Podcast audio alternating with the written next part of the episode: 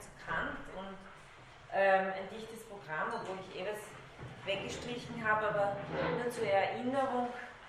Es geht mir bei dieser Vorlesung nicht äh, um eine äh, Gesamtdarstellung der kantischen Rechtslehre. Dafür wäre diese Darstellung sicher nicht zureichend, weil auch viele diskutierenswerte Themen darunter sind. Sie werden es heute auch sehen.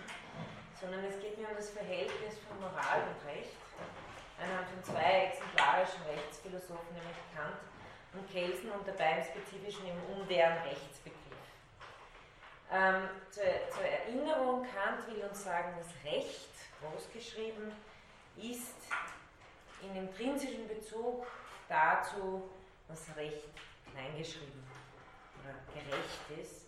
Das heißt, äh, der Gerechtigkeitsbegriff ist bekannt äh, intrinsisch im Rechtsbegriff vorhanden und steht noch dazu in einem komplexen Verhältnis zur Moral, wie wir das ja bisher schon ausgearbeitet haben.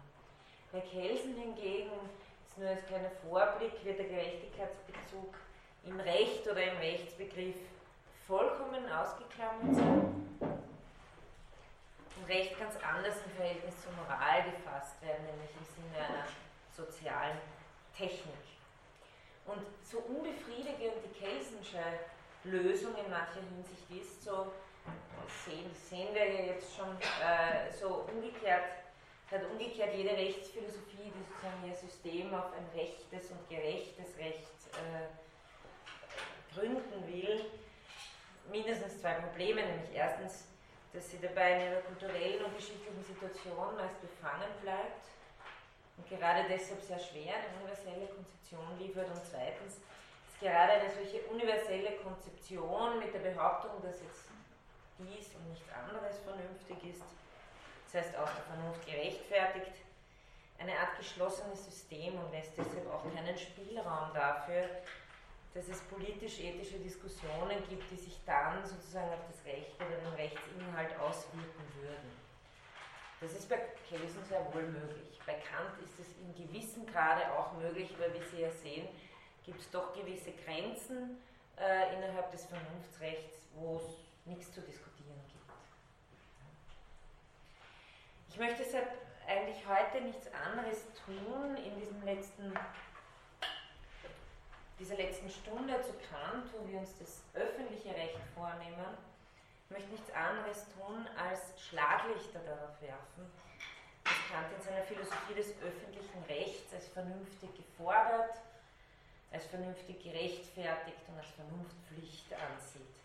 Ich werde dabei eben in diesen drei Themen, die sich hier auffalten, nämlich Staatsrecht, Strafrecht und Völkerrecht, vor allem das Staatsrecht behandelt und hoffe, dass ich am Ende noch zum Strafrecht komme, das ich zugunsten des Völkerrechts, äh, für das ich mich zugunsten des Völkerrechts entschieden habe. Erstens, weil Judith Butler ja jetzt letzte Woche einen Vortrag gehalten hat, wo sie sich zum Teil mit Themen beschäftigt hat, die hier vorkommen, damit Sie mal hören, wie das bekannt äh, im Original klingt, dieses Jus Talionis bezüglich der Todesstrafe.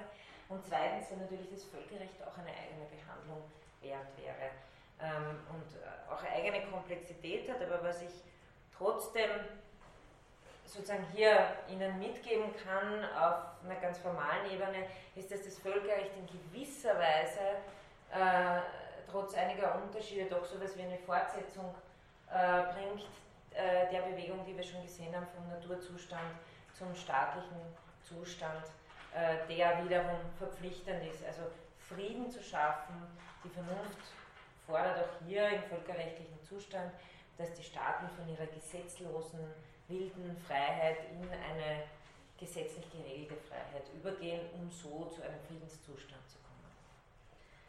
Ähm, also hier nochmal, was ich bei dieser ganzen kursorischen Behandlung im Blick behalten möchte, ist eben den Rechtsbegriff und den Zusammenhang zwischen Recht und Moral.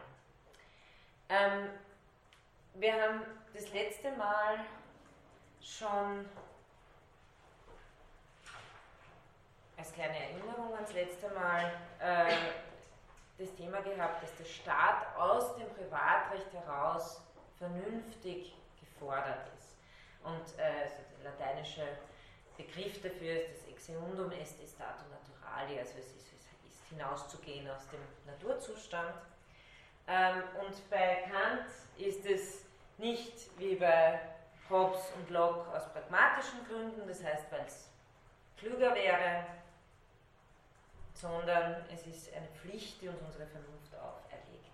Also zur Erinnerung bekannt gibt es im Gegensatz zum, zu Hobbes ein wirkliches Recht im Naturzustand, nämlich das Privatrecht, aber es ist eben nur provisorisch und nicht peremptorisch, wie er sagt. Und weil es nur provisorisch ist, bleibt es auch in gewisser Weise nicht wirklich umsetzbar und deshalb gibt es diese Rechtspflicht, den Naturzustand zu verlassen. Bei Hobbes äh, gibt sozusagen das Eigentum erst, das auch als kleine Erinnerung und als bisschen schematische Darstellung über die anderen wichtigen Rechtsphilosophen. Bei Hobbes ist das Eigentum eine Institution, die erst vom Staat geschaffen wird. Also ich habe das letzte Mal eher vom Besitz gesprochen, weil es ja eine Diskussion gibt bei Kant, ob es hier wirklich um Eigentum geht oder nicht. Aber jetzt sagen wir der Einfachheit mal, ja, es geht um Eigentum. Also bei Hobbes ist das Ganze als Eigentumsrecht und Privatrecht auf Eigentum erst vorhanden nach dem Gesellschaftsvertrag. Bei Locke äh, ist es anders. Bei Locke gibt es ein Eigentumsrecht vor dem Staat. Aus dem Grund versteht er auch den Staat quasi als dazu da, um Eigentum zu sichern. Das heißt, der Staat erfährt seine Bestimmung in der Eigentumssicherung. Und bei Kant schließlich eben ist es kein pragmatisch-utilitaristisches Argument, sondern Staat ist, die der Staat ist die Voraussetzung des dauernden Besitzes, aber umgekehrt äh, gibt sozusagen keine Motivation, in den staatlichen Zustand überzugehen, wenn es nicht schon im Privat, also wenn es nicht schon im Naturzustand ein Privatrecht gäbe, das heißt eine Art von äh, provisorischen Meinung Ähm, also wenn es im Naturzustand nicht schon ein provisorisches Mein und Dein gäbe und daher Rechtspflichten, dann gäbe es auch kein Gebot in den, von dem äh, Naturzustand in den Rechtszustand überzugehen. Und Kerstin formuliert es folgendermaßen, dass der Okkupationsbesitz, also dieses, die Anmaßung, dieses äh, Meinen mit der Hypothek der Sanktionsbedürftigkeit belastet ist, macht die Staatsgründung zur Rechtspflicht, weil da war ja die Geschichte, wie soll ich die anderen verpflichten können, wenn sie das nicht gegenseitig auch tun, und macht die Staatsgründung im Zurechtlichen und die bürgerliche Gesellschaft zum alleinigen Ort des Eigentums im vollrechtlichen Sinn. Also es ist nicht wie Hobbes und auch nicht wie Locke, aber äh, äh, eine, eine Variante davon. Also Sie sehen, das Thema hält sich auch in diesen Diskursen neuzeitlich vor allem durch. Okay, das ist ein bisschen zur Wiederholung vom letzten Mal. Jetzt was aber, wenn wir jetzt von, Vernunft, von der vernunftrechtlichen Perspektive her kommen, was ist nach Kant? Vernünftig gefordert. Das ist erstens der Staat, wie wir gesehen haben, dann aber auch eine bestimmte Staatsform, nämlich die Republik. Und daran werden sich ein paar Fragen hängen. Was versteht Kant jetzt genau unter einer Republik? Äh, wer darf Staatsbürger sein in einer, oder was sind die Kriterien für eine vollwertige Staatsbürgerschaft in einer solchen Republik vernunftrechtlich? Und äh, einer der bekanntesten Themen, warum ist es nicht gerechtfertigt, Revolution zu betreiben. Das sind drei Hauptthemen, die ich heute behandeln werde. Dann als dritter Punkt, aus der Vernunft heraus behauptet Kant auch, dass ein bestimmtes Strafrecht vernünftig gerechtfertigt ist. Und schließlich eben der letzte Punkt, der aber halt äh, aus Zeitgründen wegfällt, schließlich ist auch ein gewisses Völkerrecht das auf den ewigen Frieden hinführen soll, von der Vernunft her gefordert. Äh, kleine Erinnerung nochmal an äh, das Rechtsprinzip in diesem Zusammenstimmen der Willkür der äußeren Freiheiten nach einem allgemeinen Gesetz. Ähm, was ich recht hilfreich finde, ist diese Klärung von Kerstin, äh, dass äh, im Rechtsprinzip die Vernunft in Form der anderen an mich herantritt oder ich an die anderen herantrete, aber wir uns alle als äh, Naturwesen betrachten, in dem Sinne, dass wir uns zwingen dürfen. Also äh, es ist ein äh, statt intrasubjektives Verhältnis wie das der Moral, wo ich mich selbst zwinge, ist das Recht ein intersubjektives Verhältnis, wo eben die Vernunft, die vernünftige Regelung des Zusammenstimmens der Willkür aller in Form der Wechselseitigkeit zwischen den Subjekten mit Hilfe von berechtigtem Zwang wechselseitig durchgesetzt wird. Und insofern, äh, wenn wir jetzt zum Staat äh, übergehen, insofern äh, ist es auch nicht so zu verstehen, äh, aus diesem Rechtsprinzip heraus wie bei Hobbes, dass äh, wenn das Individuum sozusagen in äh, die staatliche Form übergeht, dass er sich sozusagen als freiem Entschluss seine Freiheit aufgibt, um dann seine Sicherheit zu gewinnen. Äh, also bei Kant äh, muss man das eher so sagen, dass Freiheit die von Anfang an immer so gedacht ist, dass es nur dann eine legitime Freiheit, äußere Freiheit, Handlungsfreiheit ist, wenn sie schon mit anderen in Übereinstimmung ist. Also es ist keine selbstherrliche Handlung des Individuums, das sagt, okay, ich sehe es ein, um sicher zu leben, gebe ich jetzt mein ursprüngliches Recht auf Selbsterhaltung auf. Das gibt es bei Kant so nicht. Das gibt es eben bei Hobbes. Bei Hobbes gibt es ein ursprüngliches Recht auf Selbsterhaltung und äh, das führt eben zur, zum Krieg aller gegen alle. Weshalb dann das zweite vernünftige Gebot ist, äh, tritt in einen staatlichen Zustand, womit aber alle Freiheit dann verloren geht. Äh, bei Kant ist das anders. Die Freiheit ist schon im Naturzustand vernunftrechtlich begrenzt. Es gibt kein Individuum, das sozusagen selbstherrlich die Freiheit hergibt. Es ist kein Freiheitsverzicht und kein Rechtsverzicht, in den Staat überzugehen. Sondern im Gegenteil, also äh, Kant denkt den Staat eher als Garant für individuelle Rechte. Damit steht er auch äh, im Unterschied zu einer Tradition eher der Engländer, die äh, die Abwehrrechte gegen den Staat denken. Kant denkt den Staat vernunftrechtlich, also es geht hier nicht um empirische Herrschaft, wie Staaten tatsächlich funktionieren, sondern das vernunftrechtliche Konzept des Staats ist eines, das die äh, Rechte oder das Recht überhaupt, den Rechtszustand überhaupt und damit auch die Rechte der Einzelnen garantieren soll und allein kann. Deswegen eben das Vernunftgebot, wie er das formuliert, alle Menschen, die miteinander auch unwillkürlich in Rechtsverhältnisse kommen können, sollen auch in diesen Zustand treten. Und wie er weiter sagt, in der, also RL steht hier immer für Rechtslehre und das ist die Seite der Akademieausgabe von den Zitaten. Aus dem Privatrecht im natürlichen Zustand geht nun das Postulat des öffentlichen Rechts hervor. Du sollst im Verhältnis eines unvermeidlichen Nebeneinanderseins und äh, am Globus ist es immer unvermeidlich, also Kant hält es schon damals für unvermeidlich, ein Weltrecht zu etablieren, aber es ist heute wahrscheinlich noch umso unvermeidlicher, dieses Nebeneinandersein. Du sollst im Verhältnis eines unvermeidlichen Nebeneinanderseins mit allen anderen aus jedem heraus in einen rechtlichen Zustand, das ist in den einer austeilenden Gerechtigkeit übergehen. Denn ohne öffentliches Recht gibt es keine austeilende Gerechtigkeit. Der Grund dazu liegt im analytisch äh, im Begriff des Rechts im Gegensatz zu dem der Gewalt. Also äh, das, wodurch im Naturzustand Streitfragen entschieden werden, ist die Gewalt, genauso wie Staaten im Naturzustand durch Krieg ihre offenen Fragen entscheiden. Und genau dieser Zust Naturzustand der Gewalt, wo eben das Recht des Stärkeren, das ja kein Recht ist, herrscht, soll durch den Zustand des Rechts der Vernunft abgelöst werden. Und das ist genauso relevant fürs Völkerrecht, wie es für die Etablierung eines Staates ist. Ähm, kann es auch äh, so formulieren, das habe ich wieder von Kerstin, durch Errichtung eines geregelten Verfahrens der Konflikt, Konfliktregelung soll die Gewalt aus dem zwischenmenschlichen Verkehr eliminiert werden. Also der Staat steht einfach für ein äh, geregeltes Verfahren. Und äh, Kerstin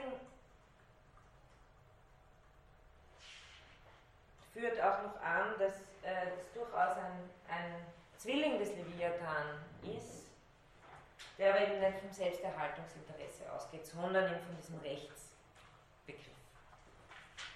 Er sagt das Ganze, er sagt, bei, bei, beim, beim Hobbes geht es immer, das ist immer Krimi, da geht es immer um Leben und Tod. Ja?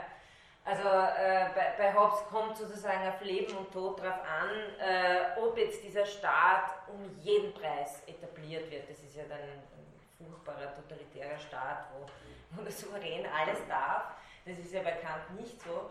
Äh, bei Kant wird weniger dieses, es geht um Leben und Tod mobilisiert, als einfach zu sagen, der Zustand der Gewalt im Naturzustand ist rechtswidrig, ist vernunftwidrig.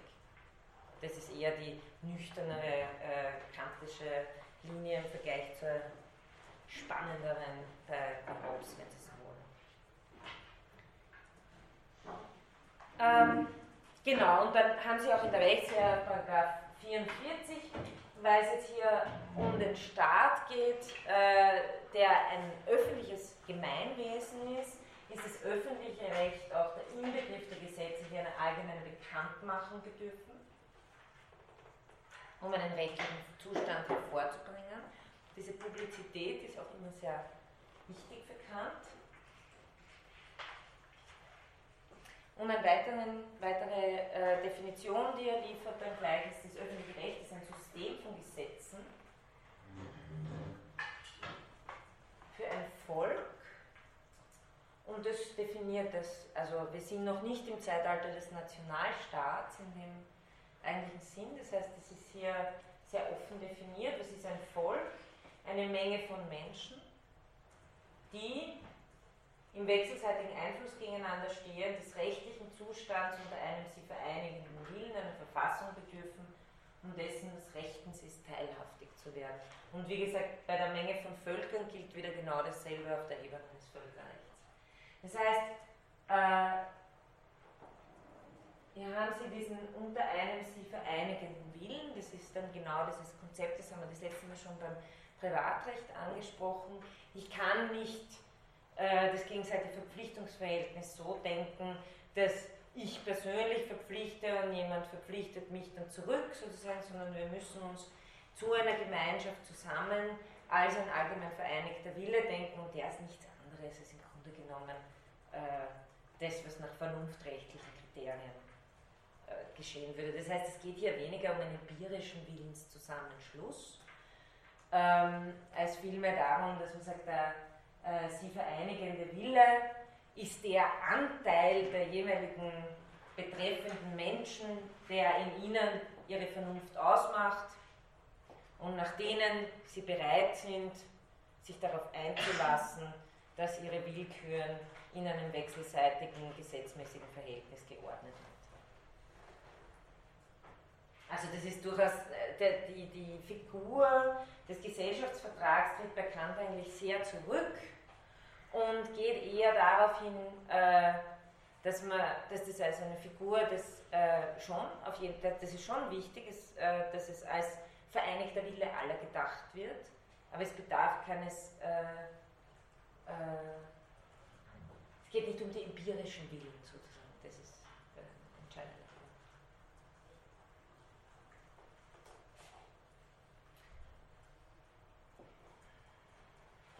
Okay, und dann äh, so äh, beginnt dann noch des öffentlichen Rechts erster Abschnitt, das Staatsrecht, ein Staat, also hier auch gleich eine Definition. Ein Staat ist die Vereinigung einer Menge von Menschen unter Rechtsgesetzen. Also äh, ein Staat ist hier bekannt sehr, äh, sehr unmittelbar mit dem Begriff des Rechtsstaats verknüpft. Das muss ja nicht so sein. Also ich habe das jetzt nicht ganz parat, aber ich glaube, äh, juristisch äh, kann man einen Staat, also ein Staat muss nicht ein Rechtsstaat sein. Ein Staat ist auch äh, einfach ein Gebiet, das unter der Hoheitskontrolle äh, von äh, einer Gruppe stehen kann, also dass sie autonom kontrollieren kann. Das muss nun lange nicht heißen, dass es da äh, mit rechtsstaatlichen Dingen zugeht. Aber bei Kant ist der Begriff des Staates schon sehr stark, also ist intrinsisch damit verknüpft, dass es sich hier um eine Vereinigung nach Rechtsgesetzen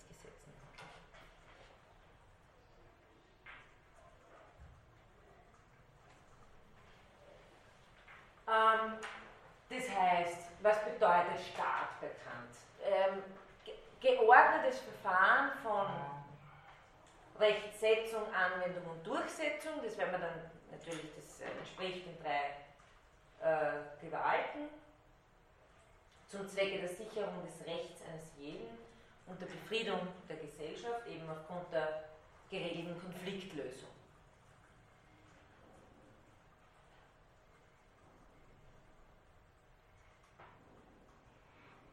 Ähm, weitere oder weitere Explikation dieses Begriffs ist eben, dass der Staat ein Bestehen einer äußeren Gesetzgebung ist und natürlich im Sinne der äh, Exekutive des öffentlichen gesetzlichen Zwangs. Und äh, das werden wir dann noch sehen, bekannt ist ganz wichtig das Prinzip der Gewaltentrennung für den vernunftrechtlich legitimierten Staat. Also es geht um ein Zusammenspiel der aber getrennten Institutionen von Legislative, Exekutive. Das heißt, wenn Sie in einem Staat leben, nach Kant in einer Vernunft, und es geht ja hier dann um die Idee des, des vernunftrechtlich legitimierten Staates zu entwickeln. Heißt, Gesetzen unterstellt zu seinem Konflikte einem geordneten Verfahren zur Entscheidung übertragen zu können. Also das, wär, das ist der Anspruch an einen vernunftrechtlich äh, gerechtfertigten Staat, dass er das auch leisten kann. Das ist der Sinn, also das ist die Vernunftpflicht in der Errichtung eines Staats, sonst ist es nach Kant ein Failed State, wenn er das nicht hinkriegt. Das ist aber gleich Natur, Failed State ist Naturzustand für Kant. Das heißt, es ist einfach, wenn, wenn man so will, es, ist, es, es geht um diese äh, Vernunftidee, die jetzt sozusagen in einer gemeinschaftlichen Organisation umgesetzt werden soll. Das haben wir ja alles in der, in der Moralphilosophie, braucht man das ja. Da ist man sozusagen selbst verpflichtet, äh, nach dem kategorischen Imperativ zu handeln, aber äh, man muss sich nicht äh, die äußerlichen Verhältnisse, wie kann eine Gesellschaft im Zusammenstimmen so organisiert werden, dass möglichst alle Freiheiten gleich gewährt werden, das muss sich die Rechtsphilosophie überlegen. Und insofern muss sich die Rechtsphilosophie überlegen, wie schaut ein vernunftrechtlich äh, gedachter Staat nach den kantischen Prinzipien am Reißbrett aus. Das muss er können. Dafür ist er da. Also, was, was auch wichtig ist bei Hobbes, ist ja nochmal, bei Hobbes geht es hauptsächlich um auch um Befriedung natürlich, um äh, Beendigung des gewaltsamen Naturzustands und um Rechtssicherheit. Bei Kant geht es schon auch um diese Dinge, aber es geht vor allem um die Herstellung äh, des Rechtes äh, als geordnetes Verhältnis, das auch immer Recht der Einzelnen ist.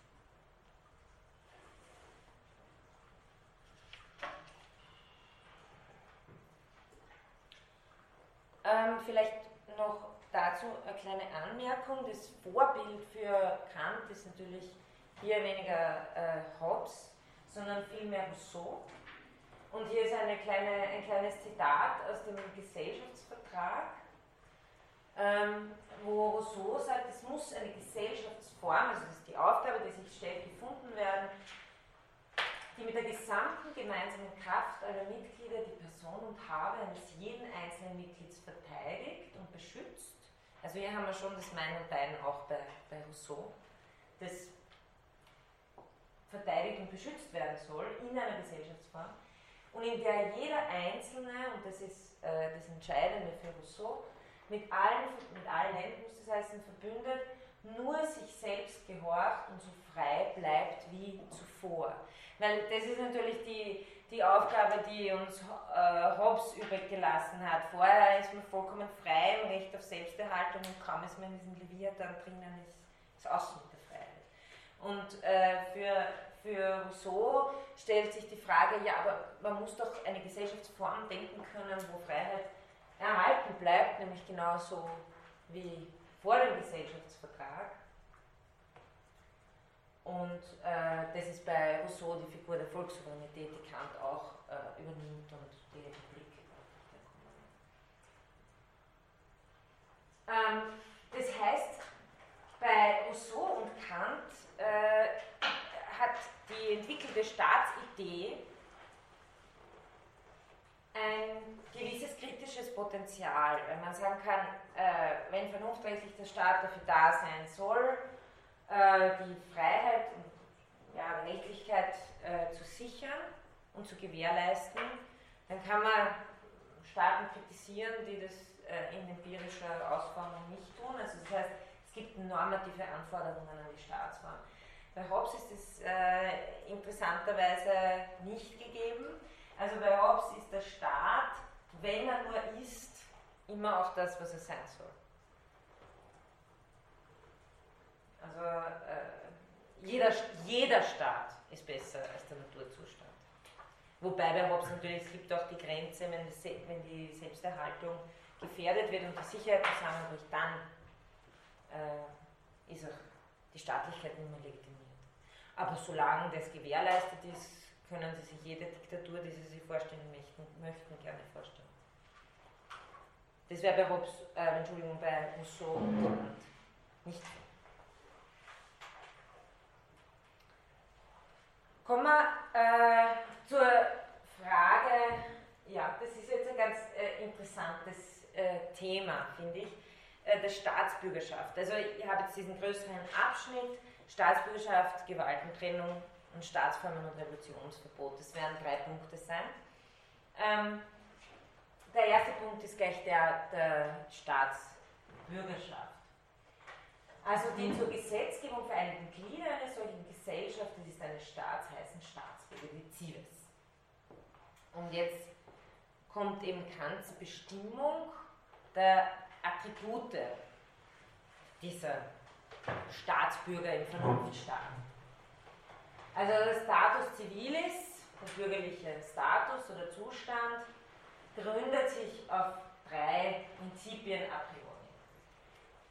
Die Freiheit, die Gleichheit und nicht die Brüderlichkeit, sondern die Selbstständigkeit. Ähm, das wird einige Probleme verursachen. Nicht, dass die Brüderlichkeit so einfach wäre, aber, aber äh, deswegen gehe ich mit Ihnen jetzt die äh, drei Punkte durch. Also die Freiheit jedes Gliedes der Sozietät als Menschen, die Gleichheit desselben mit jenem anderen als Untertan, das heißt als dem Gesetz unterstellt, und die Selbstständigkeit eines jeden Gliedes eines, gemein, eines gemeinen Wesens als Bürger. Übrigens, habe jetzt ein paar Zitate auch aus, dem, äh, aus der Schrift über den Gemeinspruch. Da äh, äußert sich Kant zum Teil ein bisschen ausführlicher über diese Dinge. Okay, also gesetzliche Freiheit, bürgerliche Gleichheit, bürgerliche Selbstständigkeit. Was heißt es im Detail? Aha, das ist wieder. So. Genau. Also Freiheit bedeutet, ähm, wie Kant es ja schon des Öfteren ausgeführt hat, Unabhängigkeit von eines anderen nötigen Willkür. Und wie er jetzt äh, sagt, keinem anderen Gesetze zu gehorchen, als zu welchem es eine Beistimmung gegeben hat. Das heißt, ich muss die Gesetzgebung dieses Vernunftstaates so denken können, dass jeder diesen Gesetzen zustimmen kann. Also die Rechtsordnung ist im Staat nur dann gerecht, wenn sie die Kompatibilität von inhaltlich differenten Freiheitssphären koordiniert. Das heißt, hauptsächlich läuft es darauf hinaus, und das ist natürlich ein ganz klassisch liberal konzipiertes Staatskonzept, ähm, und Kerstin führt es ein bisschen genauer aus, äh, dass der Staat per Gesetz keine, wie er sagt, arbiträren Wohlfahrtskonzepte, weil das käme vorgeschriebenen Glückskonzeptionen gleich, äh, vorschreiben darf, weil es sein könnte, das sind ja natürlich materiale Komponenten und keine formalen Komponenten der Freiheit, weil es sein könnte, dass äh, nicht jeder diesen Glücksvorstellungen zustimmt. Also hier sehen Sie wieder ganz deutlich diesen Unterschied, den Kant macht. Für ihn ist die, die Freiheit, äh, vor allem im formalen Sinne, das eigentlich Begründende Moral und Recht. Und die Glücksvorstellungen, also Freiheit gründet in unserer Eigenschaft als Vernunftwesen, ist deshalb allgemein und gültig, gilt für alle. Glück und Glückseligkeit und demnach auch, auch Wohlfahrtskonzeptionen sind etwas, die in unserer empirischen Natur gründen, sind kontingent, zufällig und können deshalb nicht als allgemeines Verhältnis von Leuten zueinander konzipiert werden. Also, äh, wie gesagt, es ist eine ganz klar liberale Staatskonzeption. Der Staat soll nicht in allem, mit allem in Ruhe lassen, äh, was irgendwie inhaltlicher sagen, meine Lebensführung bestimmen könnte. Äh, und äh, gilt als, als liberal rechtsstaatliche Freiheitssicherung. Und Kerstin führt es auch an, eben habe Ihnen das eh schon äh, das letzte Mal auch gesagt, das ist natürlich schon vor dem äh, Hintergrund eines, eines vorgeschriebenen Tugendterrors äh, einer, einer äh, Robespierre-Republik zu sehen, aber auch gleichzeitig im Kampf äh, gegen den Polizeistaat, der im 18. Jahrhundert ja auch gängig war. Das heißt, äh, Gesetzgebung soll eine sein können, zu der jeder zustimmen kann, aber die nur auf einer sehr formalen Ebene äh, die Freiheiten der Einzelnen garantiert. Das versteht er unter bürgerliche Freiheit. Dann haben wir äh, Gleichheit. Das ist wieder, also äh, kein sozialstaatliches Konzept, sondern eine rechtliche Gleichheit. Also die Gleichheit der Bürger heißt, bekannt hauptsächlich, wie er selber sagt, keine Oberen im Volk, es geht ja hauptsächlich um äh, keine Privilegien des Adels zu erlauben, keine Oberen im Volk in Ansehung seiner zu erkennen, als nur einen solchen, den er ebenso rechtlich zu verbindendes moralische Vermögen hat, als dieser ihn verbinden kann. Also strikte Wechselseitigkeit und äh, keine Obrigkeit. Das heißt, es darf keine Privilegien geben und keine Privilegierten oder Privilegaten und keine Rechtsbevorzugung. Das liegt ja natürlich ganz klar im Wechselseitigkeitsprinzip des Rechts. Ähm, gegen ökonomische Ungleichheit ist dieses Prinzip der Gleichheit aber indifferent. Es gibt jetzt verschiedene äh, Autoren, äh, die versucht haben, das da doch reinzulesen. Einer davon ist Gerhard Klof, Rechtsphilosoph äh, hier in Wien, am Juridikum.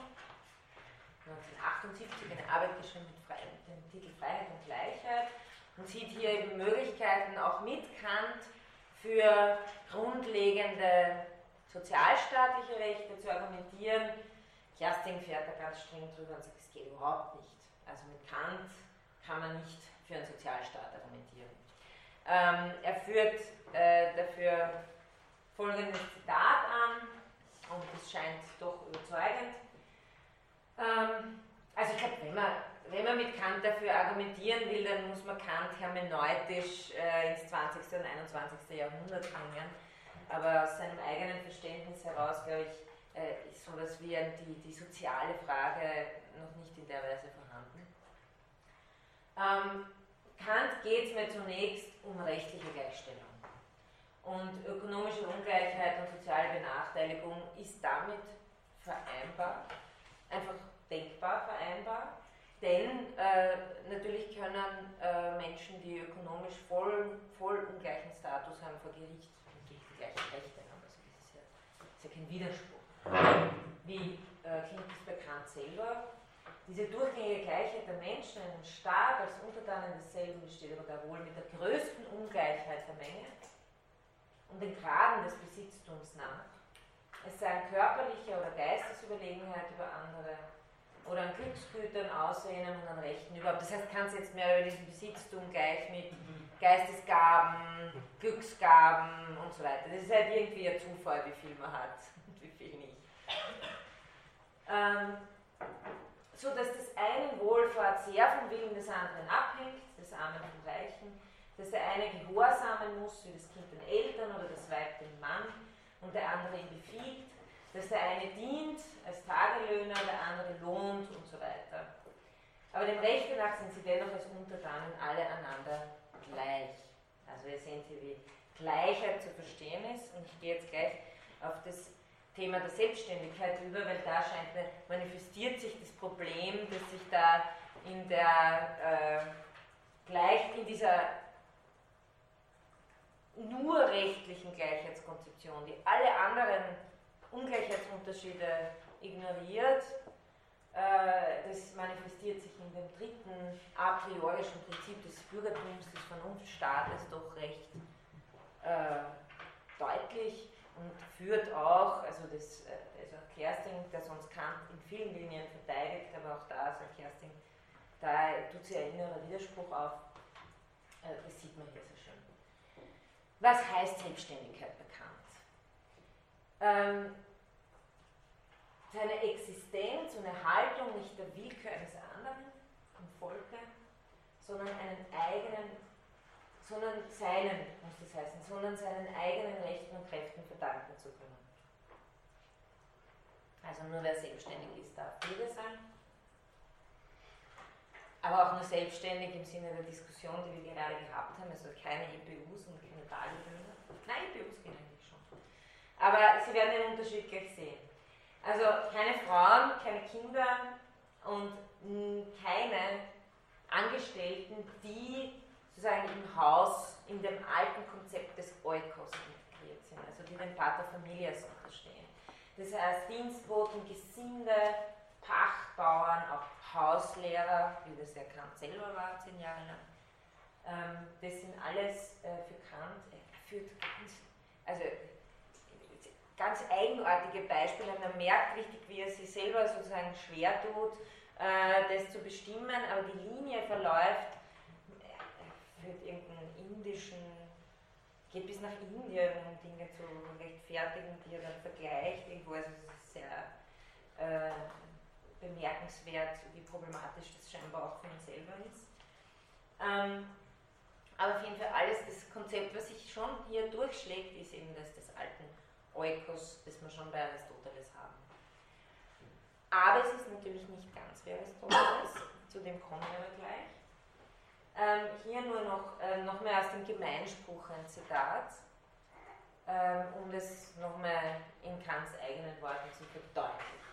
Zur Selbstständigkeit, die zur Selbstständigkeit erforderliche Qualität ist außer der natürlichen, das ist kein Kind, kein Weibsein, die einzige. So, jetzt ist es gar, ich weiß nicht, ob das äh, relevant ist oder nicht, aber in der Rechtslehre kommt das nicht vor, dass äh, äh, eine Frau zu sein eine natürlich, also einen auf natürliche Weise ausschließt. Da fallen die Frauen quasi mehr unter die, unter die, die unselbstständig sind, sich nicht selbst erhalten können. Aber ich weiß nicht, ob das sozusagen, ob das eine Änderung ein bisschen in Kants Position ist, ich vermute nicht. Aber auf jeden Fall, sei es erwähnt, in der Rechtslehre kommt es nicht vor, dass er das äh, unterscheidet zwischen natürlicher Disqualifikation und, und bloß äh, eigentumsbezogener. Äh, also was ist die einzige außer die natürliche? Dass es ein eigener Herr sei, mit dem irgendein Eigentum habe, wozu jede Kunst, und das ist jetzt interessant, das ist anders als in, in der alten Konzeption. Wozu auch jede Kunst, Handwerk oder schöne Kunst und Wissenschaft gezählt werden kann, welches ihn ernährt. Das ist, dass er in den Fällen, wo er von anderen erwerben muss, das heißt den Fall gibt, um zu leben, nur durch Veräußerung dessen, was sein ist, erwerbe, nicht durch Bewilligung, die er anderen gibt, und was ich jetzt ganz interessant finde, ist, dass ein Ausdruck kommt, der dann bei Marx natürlich äh, genau äh, prominent ist, von seinen Kräften Gebrauch zu machen, also Arbeitszeit zu kaufen. Folglich, dass niemand als dem gemeinen Wesen im eigentlichen Sinne des Wortes diene. Das heißt, äh, wenn ich etwas verkaufen kann, um zu erwerben, das mein ist im Sinne von etwas, das ich gelernt habe, wie eine Kunst, ein Handwerk, sogar eine Wissenschaft und ich nicht meine Arbeitskraft verkaufen muss, dann äh, gelte ich bekannt als selbstständig. Ähm, und hier zeigt sich etwas, was sich unterscheidet von dem alten Konzept der Staatsbürgerschaft, die das äh, seit der Antike bei Aristoteles nur dem Pater Familias zugesprochen wurde, also eigentlich nur äh, demjenigen, der auch Landbesitz hat, der Eigentum hat, der sozusagen einen, einen Haushalt hat. Also äh, Handwerker sind meines Wissens bei Aristoteles ausgeschlossen vom Bürgerrecht. Ähm, bei Kant geht es aber natürlich, wir sind im 18. Jahrhundert, um was anderes, da geht es ums aufsteigende Bürgertum in Wirklichkeit. Das heißt, äh, es, Kant geht es nicht darum, dass er äh, sozusagen diese herrschaftsrechtlich-ökonomische Selbstständigkeit des Privat- oder des Hausherrn rechtfertigt und dann nochmal betont, dass dem allein die Bürgerwürde gehört, sondern worum es ihm eigentlich geht, ist, dass äh, sozusagen die Selbstständigkeit des Privateigentümers mehr und mehr im Vordergrund kommt, also das Privat, die privatrechtlich-ökonomische Selbstständigkeit von jemand, der etwas am Markt äh, feilbieten kann, seine Waren kann. Und äh, Hegel formuliert es dann so, der Protagonist ist jetzt der Sohn der bürgerlichen Gesellschaft. Also es ist nicht mehr der Hausherr mit seinem Eigentum, der allein der Pater Familias ist, sondern es sind sozusagen schon die, die Söhne der bürgerlichen Gesellschaft, die sich hier emanzipieren und sozusagen zur, zum neuen Protagonisten aufsteigen. Also von ständisch-kooperativ verfasster Gesellschaft zur bürgerlichen Wirtschaftsgesellschaft. Und Kant verspricht sich tatsächlich von dieser bürgerlichen Wirtschaftsgesellschaft, die äh, heute umso stärker im Kreuz vor der Kritik steht, eigentlich äh, mehr oder weniger sozialen Frieden. Also er, er, er, für ihn ist das gerade das Neue, was es zu erreichen gilt äh, im Vergleich zur alten Feudalherrschaft. Und für ihn ist nicht erkennbar, dass gerade das, was äh, er unter Gleichheit und Freiheit, also dass, dass das gerade in solchen Gesellschaften höchste Formen von Ungleichheit und Unfreiheit erzeugen kann. Interessanterweise, und da, darin drückt sich diese, diese Tendenz auch aus, ähm, äh, fügt er dann noch dazu, dass er sagt, die Gesetze eines Staates müssen sich den natürlichen Gesetzen der Freiheit und der dieser angemessenen Gleichheit im Volk anpassen, sich nämlich aus diesem passiven Zustand zu dem aktiven emporarbeiten zu können. Das heißt, es ist vernunftrechtlich eine Gesetzgebung anzustreben, die erlaubt, dass man sich raufarbeiten also man ist nicht ewig äh, dazu verdammt, in seinem Zustand verharren zu müssen, so ständeartig, sondern äh, man kann sozusagen sein Glück versuchen. Äh, so wie das in der Rechtslehre steht, äh, könnte man sagen, aha, Moment, aber dann müsste man eigentlich die Gesetzgebung so gestalten, dass es Frauen möglich ist, äh, sich aus dem schutzbedürftigen Zustand äh, herauszuarbeiten. Das kann man in die Rechtslehre vielleicht hineinlesen, wenn man das will. Wenn man den Gemeinspruch nimmt und da steht, das ist aber natürliche Disqualifikation, dann wird es wohl weniger möglich sein. Die kann man wohl, kann man wohl schwer loswerden. Aber hm? genauso könnte man ja auch für einen Sozialstaat argumentieren in dem Sinn, oder? Dass man sagt, es braucht, ne? ja, es braucht ja, ja, zum Beispiel eben, genau. keine Ahnung, Förderung, dass eben nicht nur reichen Kinder auf die Unis können oder so, ne? Das wäre ja auch. Ja. Ich meine, Leute wie Rawls oder so ja, haben, scheint mir, äh, genau das versucht. Ne? Also äh, mit der Frage, wie, äh, wenn ich von einer liberalen Konzeption ausgehen will, aber die trotzdem so weit wie möglich äh, mit einem sozialstaatlichen Konzept ausstatten will, dann kann ich das so formulieren, wie Kant, genau wie Kant es da tut. Sie sagt primär Freiheitsräume kompatibel absichern, aber möglich machen, dass jeder sich dahin arbeiten kann. Oder dass jeder sozusagen seinen, äh, ja, kann, ich meine, natürlich, da geht es überhaupt darum, aktive Bürger zu werden, das ist ja schon mal, überhaupt Mitgesetzgeber werden zu können. Aber, aber trotzdem, da sind die, die, die möglichen Tore, was Sozialstaatliches äh, reinlesen zu können. Aber primär ist es natürlich äh, eine liberale Konzeption, die mal versucht, und das äh, sollte man natürlich äh, auch sehen, die man versucht, überhaupt den ganzen alten Adelsstand da rauszukriegen. Also äh, überhaupt eine gleiche Rechtssituation für alle äh, zu argumentieren. Männer. Ähm, aber es gibt da ein paar grundlegende äh, Probleme, die Kant sich, indem er diesen Selbstständigkeitsbegriff einführt, selber aufhalst und die sich dann auch sozusagen als logische Symptome äh, der Widersprüchlichkeiten irgendwie zeigen. Er, ähm, also Kerstin führt einmal eines auf und das finde ich auch ein überzeugendes Argument, dass er sagt, hinter dem Begriff der Selbstständigkeit, im Gegensatz zu dem der Freiheit und der Gleichheit, den man wirklich sozusagen formal vernunftrechtlich ableiten kann, äh, ist der Begriff der Selbstständigkeit eigentlich empirisch abgeleitet, weil äh, es geht de facto darum, äh, ist jetzt jemand Hauslehrer oder weil jemand, der auf der Uni irgendwie sozusagen äh, sein, sein, sein äh, Gut des äh, Wissenschaft gelernt haben, verkauft, ne? der darf dann wählen, aber jemand, der irgendwie beim, als Hauslehrer arbeiten muss, der darf es nicht. Das sind ja rein empirische Kriterien. Also kontingente Kriterien. Wieso plötzlich, wenn der ganze Vernunftstaat auf alle, alle Empirie ignoriert, warum sollte dann plötzlich Staatsbürgerschaft im Vernunftstaat auf ein Kriterium beruhen, das ich eigentlich nur herausfinden kann, wenn ich mir empirische Realverhältnisse anschaue? Das ist nicht ganz äh, plausibel. Also plausibler wäre zu sagen, nämlich wieder das Sozialstaatliche, man muss dafür sorgen, dass alle äh, nicht Diener eines anderen ökonomisch sind, sondern sich in den Dienst des Gemeinwesens stellen können, als Warenaustausch am freien Markt meinetwegen.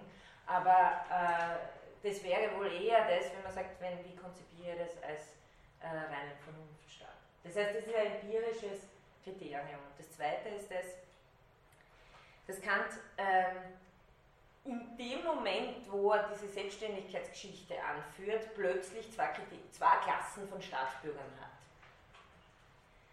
Ähm, nämlich, da muss er dann den Begriff des passiven Staatsbürgers bzw. des Schutzgenossen einführen, äh, neben dem aktiven Staatsbürger. Und äh, Kant ist selber nicht ganz wohl dabei, weil er sagt selber, hm, ja, das äh, schaut aus, als wäre es ein Widerspruch und Kerstin sagt ganz richtig, nein, das ist ein Widerspruch. Es hilft sozusagen nichts, ähm, weil alles, wie Sie ja gesehen haben, in diesem Aufbau der Rechtslehre als herausgehen aus dem Naturzustand, damit sich ein Zustand von freien und gleichen Willküren im gesetzlichen Verhältnis zueinander etabliert, davon ausgeht, dass hier aktive Staatsbürger am Werk sind und nicht, dass es dann auf einmal welche gibt, die, nämlich der Punkt ist ja der, Kant darf ja nicht sagen, die passiv sein müssen, aber keine, keine Rechte haben. Kant muss ja sagen, nein, alle Menschen, Frauen, sogar Frauen und Tagelöhner und Gesinde und, und alle die gelten als Rechtssubjekte. Also für, für die alle gilt das angeborene Recht der Freiheit, das Menschenrecht der Freiheit, für die alle gilt äh, der Schutz, der ihnen durch den Rechtsstaat zukommen soll und so weiter und so weiter und so weiter. Äh, nur Mitgesetzgeber dürfen es nicht sein, weil sie selbstständig sind. Und äh, da, da ist sozusagen, da kommt er sich selber in die Quere auf eine Art und Weise. Er ist nicht, er ist in beide Richtungen nicht konsequent. Er ist nicht so konsequent, dass er sagt, dann schließe ich die Leute auch aus vom, vom Rechtsschutz, dann haben die halt kein Recht. Das macht er nicht, dann müsste er auch seine ganze Moralkonzeption verwerfen. Aber umgekehrt bringt es auch nicht übers Herz zu sagen, dann müssen all diese Leute auch vollwertige Staatsbürger sein. Das schafft er nicht.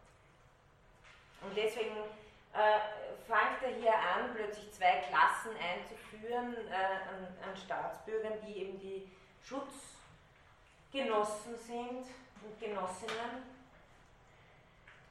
Äh, aus diesem Status soll man sich eben aber herausarbeiten können dürfen.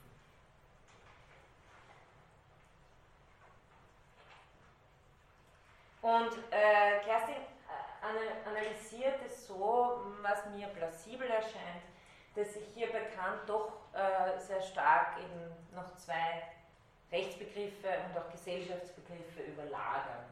Also das sind einfach sozusagen die Reste einer ständig gegliederten vorrevolutionären Gesellschaft, überlagert mit einer Konzeption der bürgerlichen Emanzipation. Das, hat, das, bringt, das, ist, bringt das sozusagen nicht, nicht äh, übers Herz her. Da ist er noch äh, in einer Art von Gesellschaftsstruktur, die auf der anderen Seite sehr bemüht ist zu überwinden.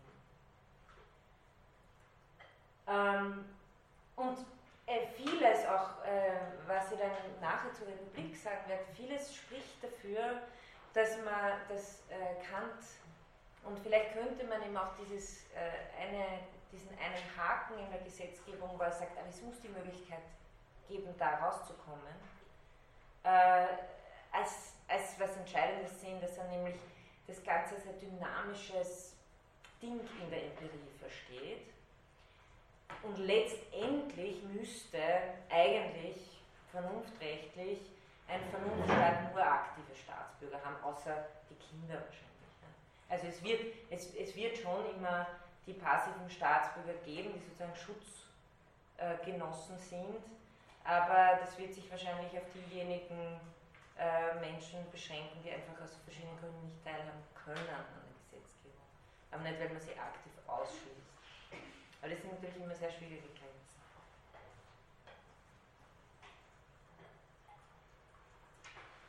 Ähm, auf jeden Fall äh, ist sich da auch Kerstin, wie gesagt, der sonst immer sehr stark äh, Kant verteidigt, auch hier sicher, dass gerade diese politische Privilegierung des Selbstständigen a priori, wenn man sich, also wenn wir schon alles a priori rechtfertigen wollen, dann wird das nicht möglich sein als empirisches Prinzip. Wie gesagt, ich könnte, ich, was ich sagen könnte a priori ist, dass es notwendig ist, unabhängig zu sein, aber das würde nichts anderes heißen, als dass ich im empirischen Zustand dazu hinkommen muss. Das heißt, dass es vernünftig gerechtfertigt wäre, Gesetze zu erlassen, dazu hinzukommen nehme an, das ist die Richtung, in der Luft es argumentiert hat, aber ich habe das Buch jetzt nicht zur Hand gehabt. Ähm, damit komme ich auf einen weiteren Punkt, der schon angeklungen ist, der auch, glaube ich, äh, nichts groß Neues bringt äh, von einem gewissen Grundwissen, das Sie haben, aber einfach nur das zu erwähnen. Für Kant ist das Prinzip der Gewaltentrennung ein extrem wichtiges und er übernimmt die Gewaltenlehre von Montesquieu. Und wieder, also Sie sehen, das ist immer wieder so eine, äh, äh, ein, ein, ein, Argument, das ist äh, Gewaltentrennung, aber nicht aus pragmatischen Gründen. Bei Montesquieu wird das eher beschrieben als äh, sozusagen Lily Jackson Balances ein bisschen, ja, also dass das ein Ausgleich ist zwischen den Ständen auch ein wenig. Bei Kant wieder mal nur als Vernunftprinzipien. Ähm, und Kant äh, setzt ganz klar fest, dass eben kein Staat seine Aufgabe, die, die der vernunftrechtlich hat, erfüllen kann, nämlich Rechtssicherung und Freiheitsverwirklichung, wenn er nicht das Prinzip der Gewaltenteilung nur zur Erinnerung, was ist diese Trias Politica, also die drei, wie sagt der allgemein vereinigte Wille in dreifacher Person. Das ist die natürlich legislative, exekutive, judikative. Ähm, also die, die Herrschergewalt ist Souveränität in der des Gesetzgebers. Also souverän ist der Gesetzgeber. Dann die vollziehende Gewalt in der des Regierers zufolge dem Gesetz, also der Regent ist dem Gesetz unterworfen, und schließlich die rechtsprechende Gewalt, wie er sagt, das Zuerkennen des Seinen eines jeden nach dem Gesetz in der Person des Richters. Interessanterweise äh, spricht Kant vor allem ähm, diesen Bereich äh, dem Volk. Also sehr stark für gewählte Richter und für geschworene Gerichte und diese Geschichten. Die Legislative, wie Sie wissen, stellt die Gesetze auf, die Judikative entscheidet die strittigen Fragen vor dem Gerichtshof und nach den Gesetzen und die Exekutive subsumiert es unter das Gesetz, das heißt, es ist eigentlich die staatliche Gewalt. Und hier haben Sie wieder sozusagen die Entsprechung. Die Exekutive ist das im staatsrechtlichen, was äh, in der moralischen Person selber der moralische Selbstzwang ist. Also ist sozusagen die Kausalität der Legislative, sowie der Selbstzwang die Kausalität der Vernunft. Kausalität der Vernunft ist Freiheit, aber mit Hilfe des Selbstzwangs umgesetzt, weil wir Naturwesen sind. Genauso hier Kausalität im rechtlichen Verhältnis, weil wir als Naturwesen betrachtet werden durch die Exekutive. Und äh, er nennt es interessanterweise den Regenten und auch den Agenten des Staates, weil, das auch, weil er äh, die Exekutive natürlich auch die ganze Beamtenschaft und so weiter einsetzt. Er macht jetzt da keine große Institutionentheorie, äh, aber die, die drei äh, klassischen äh, Bereiche führt an. Und äh, im Sinne der, der Gewaltentrennung ähm, ist, setzt er ganz klar fest, das ist äh, für Kant sozusagen ein, das, das wichtigste Prinzip der Trennung, der Beherrscher des Volks kann nicht zugleich der Regent sein. Und der Beherrscher ist der Gesetzgeber. Der Regent steht, wie gesagt, unter dem Gesetz. Und jetzt kommt der entscheidende Punkt. Wer ist der Souverän? Wer ist der Gesetzgeber? Und da vertritt Kant genauso wie Rousseau eine Theorie der Volkssouveränität. Das heißt, vernunftrechtlich, was, irgendwas irgendwie klar ist natürlich nach, dem, nach den ganzen Argumentationen, es muss der vereinigte Wille aller sein, es muss der, äh, des Zusammenstimmens der, der, Willen, äh, der, Willküren unter einem allgemeinen Gesetz sein, wird nicht der Souverän irgendeine Person sein und wird nicht der Souverän, weiß ich nicht, ähm, von Gott eingesetzt sein, sondern wird klarerweise der Souverän äh, die, das Volk sein, nämlich der Vereinigte, also das Volk ist ja der vereinigte Wille aller unter den Gesetzen. Ähm, und wie äh, legitimiert er das nun mal, wenn er sagt, nun ist es, wenn jemand etwas gegen einen anderen verfügt, immer möglich, dass er ihm dadurch Unrecht tue. Nie aber in dem, was er über sich selbst beschließt. Und genau da haben Sie ja die Rousseausche Idee wieder, dass die Vereinigten Willen aller auch natürlich die sind, wo ich über mich selbst beschließe. Also kann nur der übereinstimmende und vereinigte Wille aller, sofern jeder über alle und alle über einen jeden eben dasselbe beschließen. Also das ist gemeint mit dem vereinigten Willen aller mithin nur der allgemeine vereinigte Volkswille gesetzgebend sein, wenn alles andere zu, einem, zu einer möglichen äh, Ungleichbehandlung und einem Unrecht führen könnte. Also ich glaube, das ähm, ergibt sich aus diesem ganzen Reziprozitätsprinzip von Anfang an. Nur äh, jetzt müssen Sie es in der Zeit von Kant denken.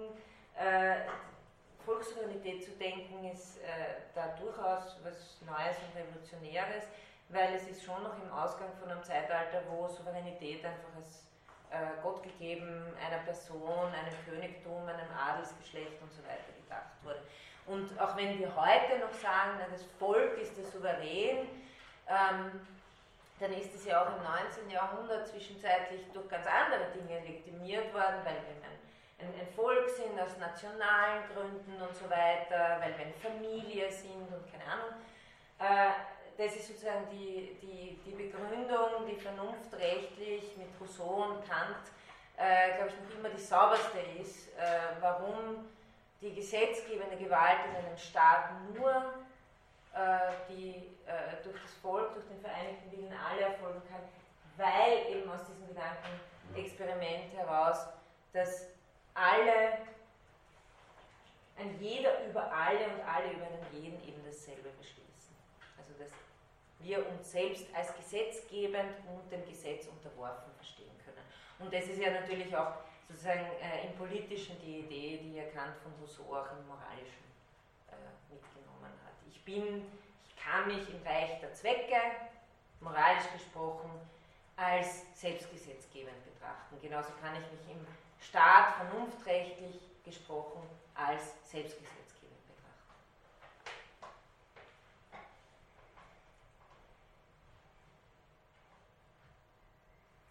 Sind Sie noch bei mir? Okay. Ähm, dann äh,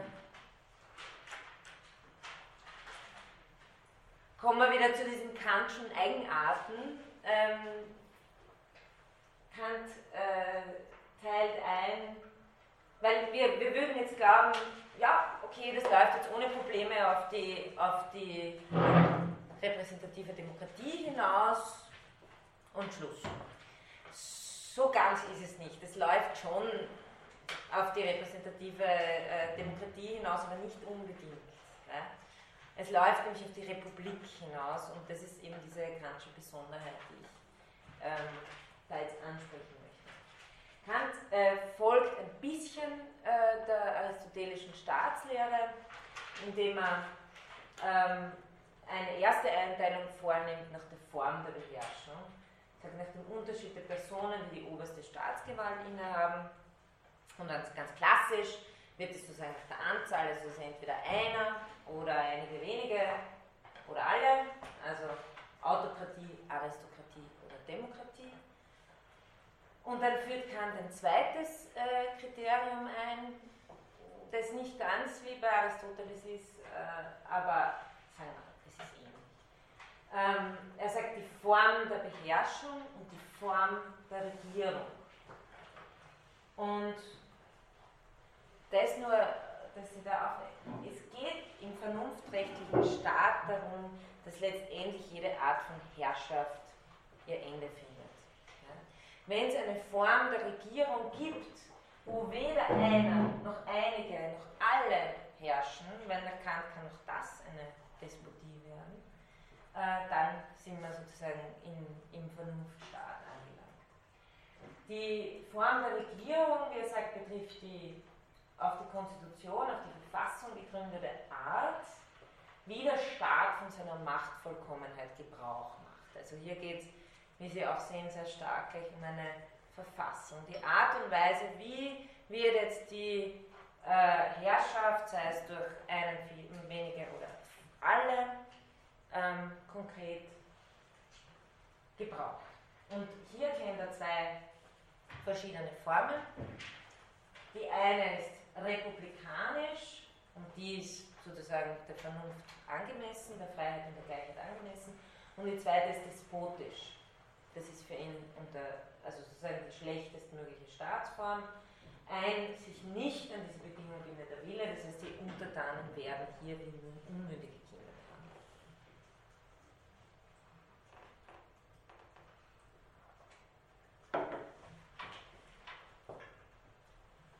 Ähm, für Kant ist eben dieses Ideal der Vernunft, das verwirklicht werden soll, eine äh, Form der Regierung, die äh, verfassungsrechtlich sozusagen von Freiheit und Gleichheit festmacht.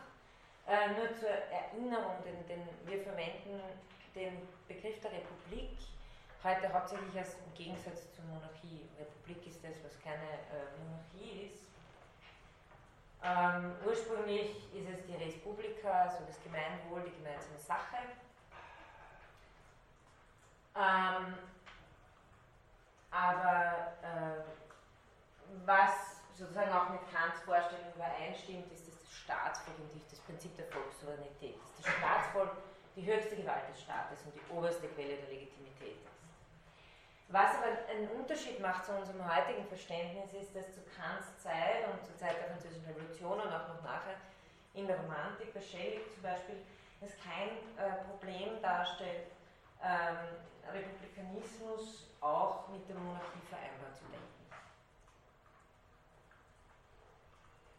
Wie das gehen soll, werde ich gleich äh, erklären.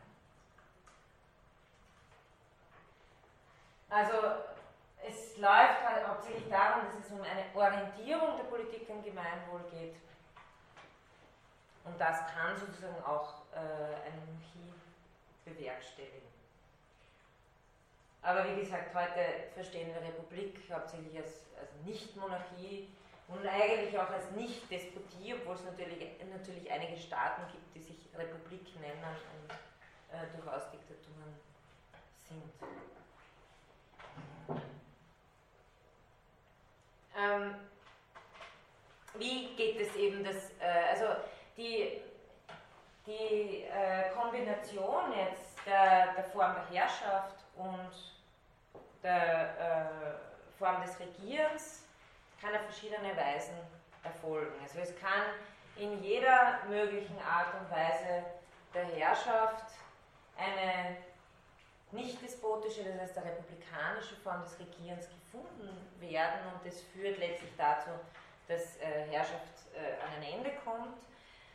Ähm, und Kant nennt es den Republikanismus und der verlangt an sich eben nach keiner besonderen Staatsform.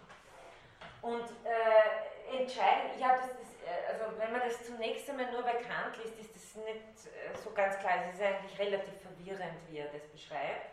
Ähm, weil er schreibt dann einmal vom Regenten und vom Monarchen und vom Autokraten und man verliert sehr schnell den Überblick, wenn man in dem Text äh, drinnen ist und denkt sich, wie ist es jetzt?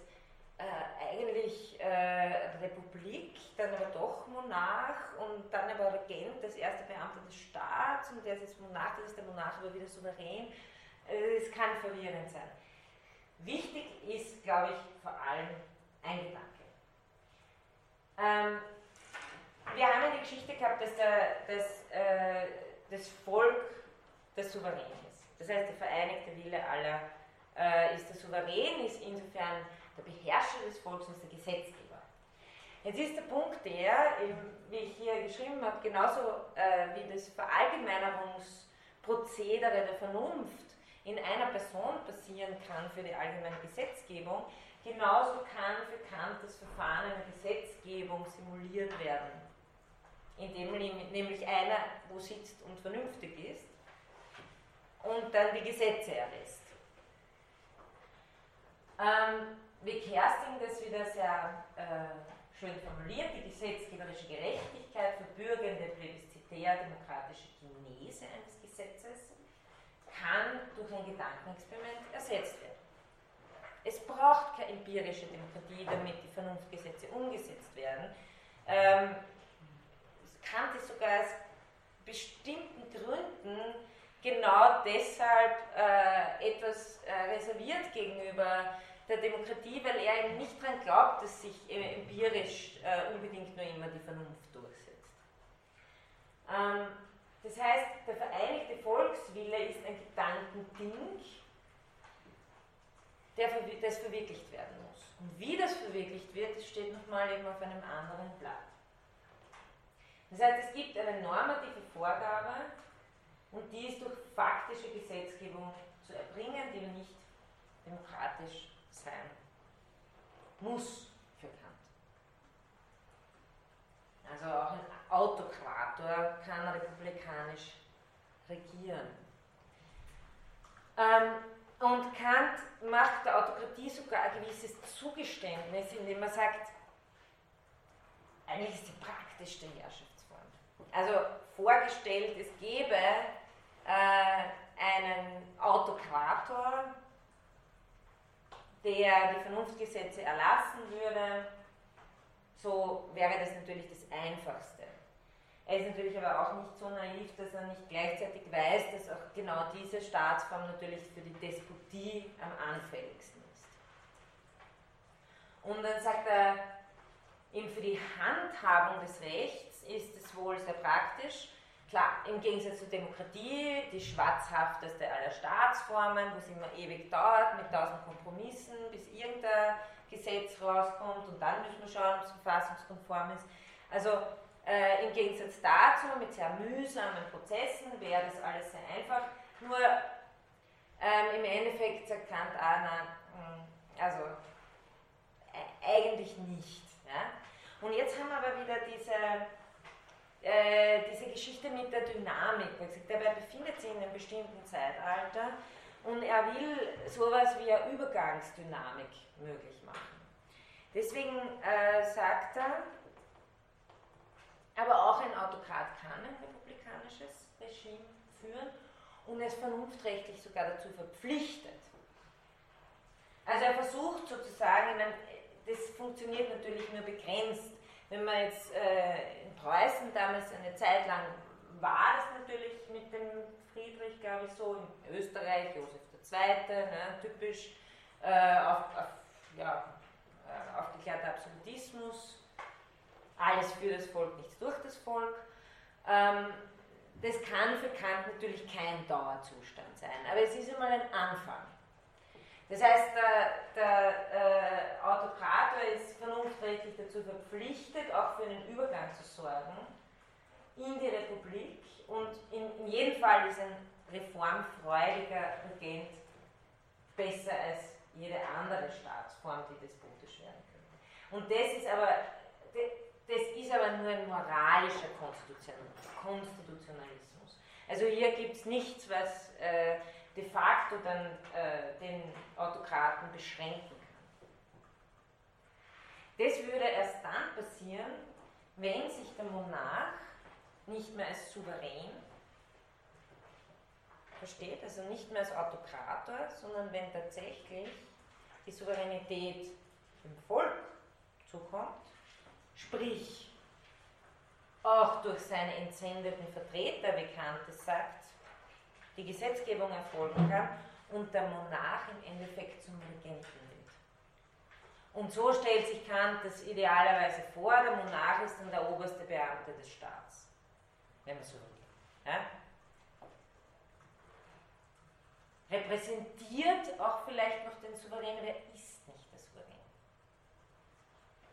Das ist irgendwie die Richtung, in die, in die Kant als Übergangsoption äh, geht. Auf jeden Fall kann man den Prozess der Verwirklichung der Vernunftverfassung eben als einen Prozess der Republikanisierung begreifen. Und äh, enden, enden tut das Ganze mit der Herrschaft der Republik. Eben hier habe ich das nochmal, was ich gerade gesagt habe, der Monarch ist letztendlich nicht souverän in seiner Person, sondern Repräsentant des Volkslebens, als Gesetzgeber oder eben ist als Regent oberster Beamter des Staates. Das ist jetzt, also, das ist ja sehr provokativ im Gefühl, der Monarch als oberster Beamter des Staats ist eine ziemlich, äh, eine ziemlich provokative Formulierung, aber Friedrich hat sich selber sozusagen den höchsten Diener des Staates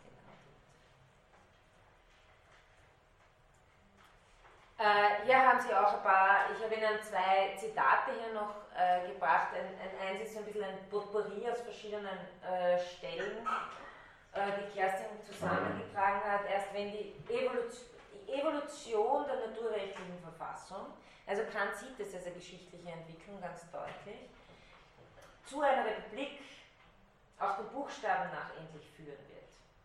Also erst wenn wir so weit sind, dass wir es auch verfassungsrechtlich festgemacht haben, zu einer demokratischen Verfassung in, einem repräsentativen System. Also letztendlich, das, das, darauf will er hinaus. Ja. Erst dann verliert das öffentliche Recht seinen provisorischen Charakter, das setzt jetzt Kerstin hinzu und äh, äh verwendet nochmal die Figur von provisorisch peremptorisch für die Entwicklung sozusagen nicht aus dem Naturzustand in den Staat, sondern von dem staatlichen, noch nicht vernunftrechtlich äh, legitimierten Zustand in die Republik als volle Vernunft, als voller Vernunftstaat. Ein Gewinn ist seine peremptorische Qualität, ist ein absolut rechtlicher Zustand der bürgerlichen Gesellschaft errichtet. Und dann äh, haben Sie es von Kant hier selber in der Rechtslehre, deutlicher geht es nicht wahrscheinlich, eine wahre Republik aber ist und kann nichts anderes sein als ein repräsentatives System des Volks, um im Namen desselben durch alle Staatsbürger vereinigt, vermittels ihrer Abgeordneten Deputierte ihre Rechte zu besorgen. Das ist äh, sozusagen äh, ganz politische Umsetzung. Ja. Ich habe jetzt gerade ein bisschen Probleme mit dieser, dieser Konzeption von dem Souverän, dieser provisorischen Souverän ähm, weil das muss ja bei Kant ja auch kein Philosoph sein, er muss ja keine philosophische Einsicht haben. Ne? Weil es gibt ja diese andere Stelle, wo er wegen, dass äh, Philosophen Könige werden, das ist nicht wünschenswert und auch nicht umsetzbar. Mhm. Und ähm, also es wirkt für mich ein bisschen. Nein, er ist kein, also, weil, weil kein, kein Philosoph, aber so wie wir alle äh, der Moral verpflichtet. Da muss er noch kein Philosoph sein. Aber er muss, also äh, der, der, Philosoph ist der, der das Moralgesetz philosophisch noch herleitet. Aber, aber er, er muss, der Monarch muss genau, oder der, der, der Souverän als Autokrator steht genauso unter dem kategorischen Imperativ wie, äh, der, wie, wie jeder Einzelne. Nur natürlich, jetzt, das ist ein Problem und das, äh, und das kommt ja gleich am nächsten Punkt, man kann den nicht zwingen. Also man, man, man darf hoffen, dass, dass äh, der, der, der Autokrator sozusagen dem moralisch, der moralischen Verpflichtung folgt. Aber da muss er nicht Philosoph sein. Weil, weil im Prinzip klingt das ja so wie bei so ein bisschen, oder, oder am besten wäre es ja, wenn man sich das vorstellt, wie Platon, am besten wir nehmen den, der es am wenigsten will, den Philosophen, und den setzen wir da oben hin, aber das meint Kant ja gerade nicht. Mhm. Und jetzt, und, dann, und wenn, wenn, wenn Kant das nicht meint, dann kann ja, dann kommt der wahrscheinlich in die Macht, der die Macht will. Und das ist ja schlecht. Nein, es ist eher so, dass er, er wer soll an die Macht, also jetzt rein vernunftrechtlich argumentiert, repräsentatives äh, demokratisches System, aber was sind die gegenwärtigen empirischen Zustände? Die sind äh, Monarchien, die sich selbst als noch immer gottgegeben, souverän und so weiter verstehen. Und äh, Kant sieht sozusagen die, die Geschichte als ein gewalttätiges Zustandegekommensein von Staaten. Das ist aber für ihn sozusagen vernunftrechtlich insofern irrelevant, als dass es es nicht kritisiert dadurch, sondern das ist, sie sind sozusagen, das Vernunftrecht ist die Zukunft, in die sie gehen sollen. Und äh, an die Herrschaft kommen sollen im Endeffekt äh, die Staatsbürger.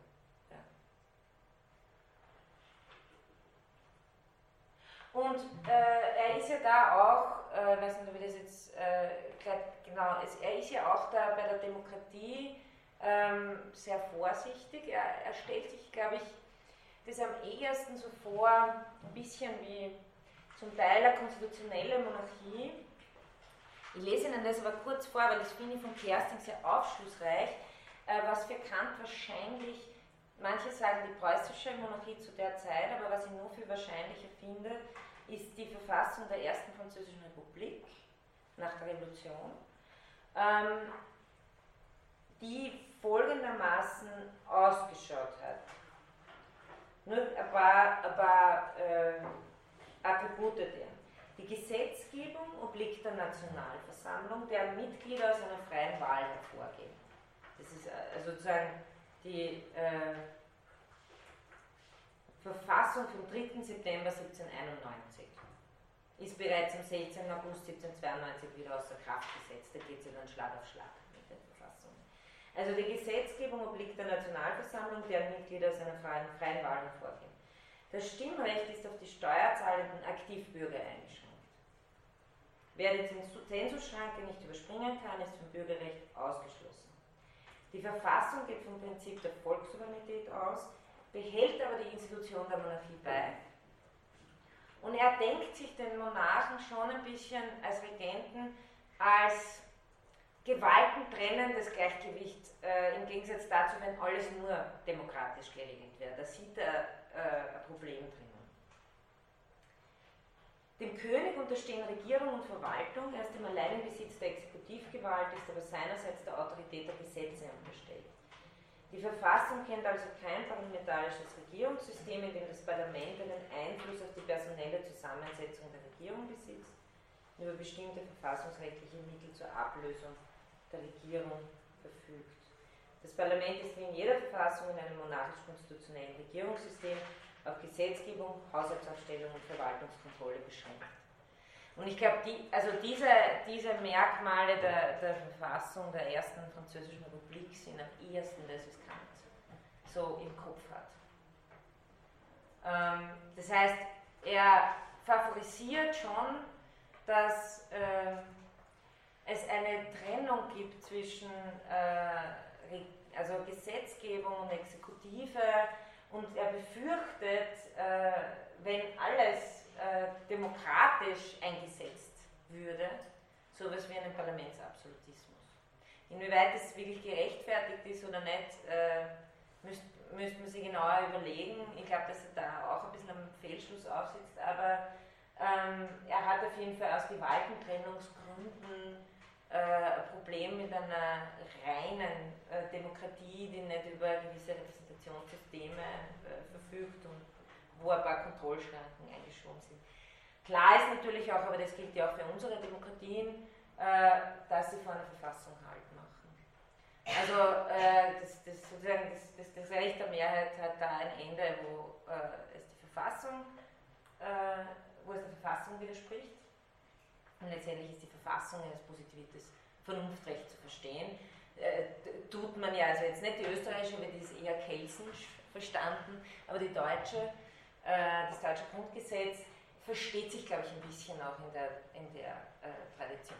Also es gibt hier sozusagen die, die Grenzen und innerhalb dieser Grenzen äh, kann äh, demokratisch mehrheitsrechtlich entschieden werden. Ja, jetzt wollen wir nun natürlich, jetzt wollen wir schon, ich, weiß nicht, ob wir zum Strafrecht noch kommen, aber die, die äh, Revolutionsgeschichte müssen wir auf jeden Fall noch machen. Ähm, das ist, vielleicht ist es jetzt schon ein bisschen äh, deutlicher geworden durch diese Übergangsgeschichte, äh, dass Kant nicht will, dass der Vernunftstaat durch eine Revolution äh, errichtet wird. Das hält er im Gegensatz, äh, im, im, im äh, Gegensatz zu anderen Argumentationen für höchst vernunftwidrig. Ähm, also wir Kant gibt sowas wie ein äh, Ende der Geschichte, die Geschichte der Vernunft beginnt, wenn man so will, mit dem Beginn des Vernunftstaats, aber wie darf ich dorthin kommen? Nur durch Reform und nicht durch Revolution. Also das ist das, was Kant äh, ausruft. Und warum tut er das? Zunächst einmal aufgrund eines absoluten Gewaltverbots. Es wäre eine Gewalt, die sich nicht rechtfertigen lässt, wie diesen ganzen Argumentationsgang, den wir da unternommen haben, um die Rechtsgewalt äh, zu rechtfertigen als Negation der Negation der Freiheiten. Ähm, das führt er folgendermaßen aus. Es, er erkennt schon sowas. Es gibt die Möglichkeit eines Widerstands gegen die höchste Staatsgewalt, aber wenn dann nur innerhalb der verfassungsrechtlich gefassten Kompetenzen. Und er sagt, die, das Volk muss auftreten als Verfassungsorgan und nicht als aufrührerischer Haufen. Also keine Multitudo, sondern ein Corpus Civile. Also es darf nichts passieren, was irgendwie die staatliche Ordnung tatsächlich gefährden würde. Das ist für Kant äh, höchst vernunftwidrig. Warum? Weil das einen Rückfall in den Naturzustand bedeuten würde und damit moralisch verboten ist. Das heißt, äh, Kant kennt kein grundlegendes Widerstand. Widerstandsrecht im Sinne dessen, dass es innerhalb der ganzen Staatskonstruktion, die ja dafür gedacht ist, dass das Recht überhaupt gesichert wird, vernunftrechtlich erlauben würde, die Staatsgewalt zu stürzen. Und das ist natürlich, äh, das ist natürlich äh, eine Sache, die überhaupt äh, nichts zu tun hat mit den Abwehrrechten, die wir kennen und auch nicht mit dem, ihr habt das nachher noch auf der Folie, was auch bei Rechtsphilosophen wie Grotius schon äh, immer drinnen ist, dass wenn der Tyrann zum Feind des Volkes, zum Hostis Populi wird, dann gibt es ein, ein Widerstandsrecht, das gibt es bekannt nicht, also sozusagen die Tyrannenklausel fehlt. Ähm, weil, und sein Argument läuft eben wieder auf diese absolute Gewalt Verweigerung raus. Es dürfte, es muss vernunftrechtlich einen Rechtsgrund für die Gewaltanwendung geben und den, der lässt sich nicht finden. Also äh, was er als Alternative dazu sieht, ist mit der Feder anzuschreiben gegen den ungerechten Staat und zur Reform aufzufordern. Also das muss erlaubt sein. Ja? Ähm, Kerstin formuliert es folgendermaßen, sagt, eine sich in den Dienst des moralisch-rechtlichen Fortschritts stellende, eine progressive Gewalt ist Kant undenkbar. Ähm, und da haben sie Kant nochmal selber, alle Staatsverbesserung durch Revolution ist Unrecht, weil der Grund dazu nicht in den Rechten des vorhergehenden Zustands liegt und also zwischen diesem und den folgenden ein Status Naturalis eintritt, weil kein äußeres Recht ist. Das ist Kants größtes Problem, was bedeutet eben, dass er Schauen Sie hier, statt dem, was wir ja doch äh, eigentlich für entscheidend erachten würden und viele Rechtsphilosophien für entscheidend erachtet haben, ist ein Unterschied zwischen guter, guter und schlechter oder unerträglich tyrannischer Herrschaft zu machen und daraufhin das Widerstandsrecht aufzubauen. Und Kant äh, lässt diesen Unterschied aber vollkommen aufgehen, äh, nämlich auf der Seite in dem Unterschied zwischen Anarchie und Staatlichkeit. Und da ist wieder mehr, da ist wieder mehr Hobbes ja, als, als alles andere. Denn alles ist besser als Anarchie. Aber besser jetzt bei Hobbes war das wieder im Sinne von, es geht um Leben und Tod. Äh, bei Kant ist es äh, vernunftrechtlich äh, jeder Zustand ist auch vernunftgerechtfertigt besser, als durch Gewalt zu versuchen, zum Vernunftstaat zu kommen. Also beschränkt sich sozusagen, die Vernunft erlaubt sich selbst nicht Gewalt anzuwenden, um sich selbst zu verwirklichen. Und äh, also wie das, es muss nach, nach einer Reform von oben funktionieren und wie Kant es auch äh, Kerstin formuliert es eben auch so, dass er sagt, der rechtliche Zustand ist der Leviathan der Staatsphilosophie. Als Ermöglichungsbedingung gewaltfreier, gewaltfreier Koexistenz ist er unantastbar.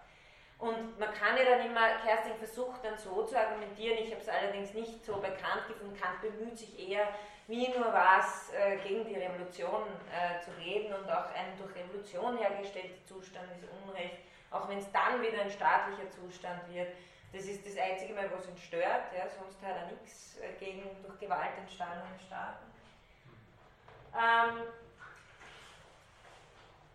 also da mobilisiert er wirklich alles, was nur geht. Äh, Kerstin versucht so zu argumentieren, dass er sagt, wenn die rechtliche Ordnung zerstört wird, dass keine rechtliche Verfassung im allgemeinen Sinne des Wortes existiert, dann entfällt auch die Gehorsamsverpflichtung. Na, das wäre ja schon einiges. Ja. Ähm, ich kann Ihnen das allerdings so nicht im O-Ton von Kant bringen. Also das, das äh, finde ich äh, nicht, aber vielleicht habe ich was äh, übersehen. Ja. Ja, na dann würde ich sagen, das Strafrecht, was mir leid tut, aber es hilft nichts, sonst komme ich gar nicht mehr zum Kirchen.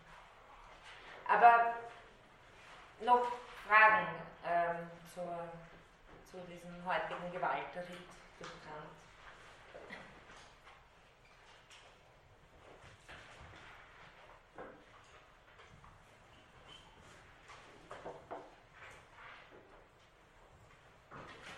Ich könnte Ihnen, wenn Sie wollen, einfach, äh, also weil ihr ja die paar Folien gemacht habt zum Strafrecht, das einfach wieder als Info zusätzlich äh, auf die Lernplattform stellen, ohne dass jetzt groß, äh, wir machen keinen Prüfungsstoff draus.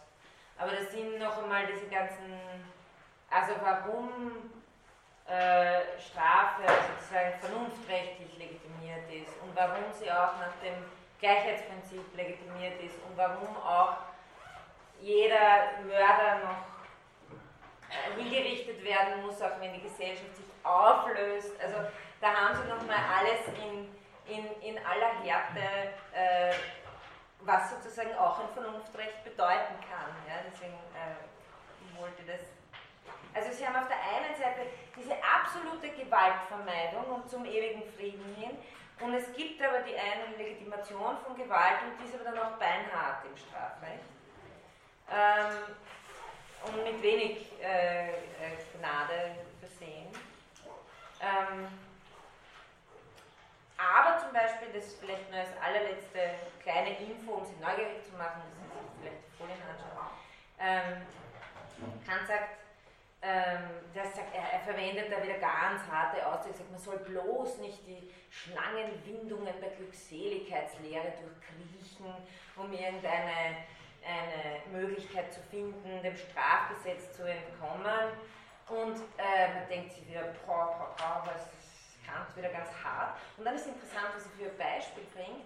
Nämlich dann bringt er sozusagen, sozusagen ein Wojcek-Beispiel und sagt, auch wenn sich alle über, also wenn sie alle einig werden, dass man mit zum Tode verurteilten Verbrechern, ähm, die auch zustimmen würden, dass man mit ihnen medizinische Versuche macht, die allen zugutekommen würden, ähm, äh, anstatt sie sozusagen äh, der Todesstrafe zuzuführen, äh, das, äh, das geht dann natürlich vernunftrechtlich auch nicht. Also wenn es irgendwas gibt, was sozusagen äh, human dran wirkt, dann, äh, dann sind es solche Dinge, die Kant halt ablehnt. Äh, und er ist natürlich auch für ein ohne, ohne Qual und Schmerz zu vollstreckendes Todesstrafrecht und so weiter. Aber es bleibt dabei, so das ist bekannt wirklich ganz klar. Wer jemand besteht, besteht sich selbst. Äh, wer jemand tötet, tötet sich selbst. Also da gibt es keine, keine andere Möglichkeit für Geltung. Okay, ähm, das nur als Zusatzinfo äh, sozusagen, äh, das gebe ich Ihnen getrennt auf die Lernplattform, damit Sie, wenn Sie Lust haben, sich das noch anschauen. Okay, dann ähm, das nächste Mal äh, geht es in ganz andere Gefilde und dann fangen wir mit an. Vielen Dank.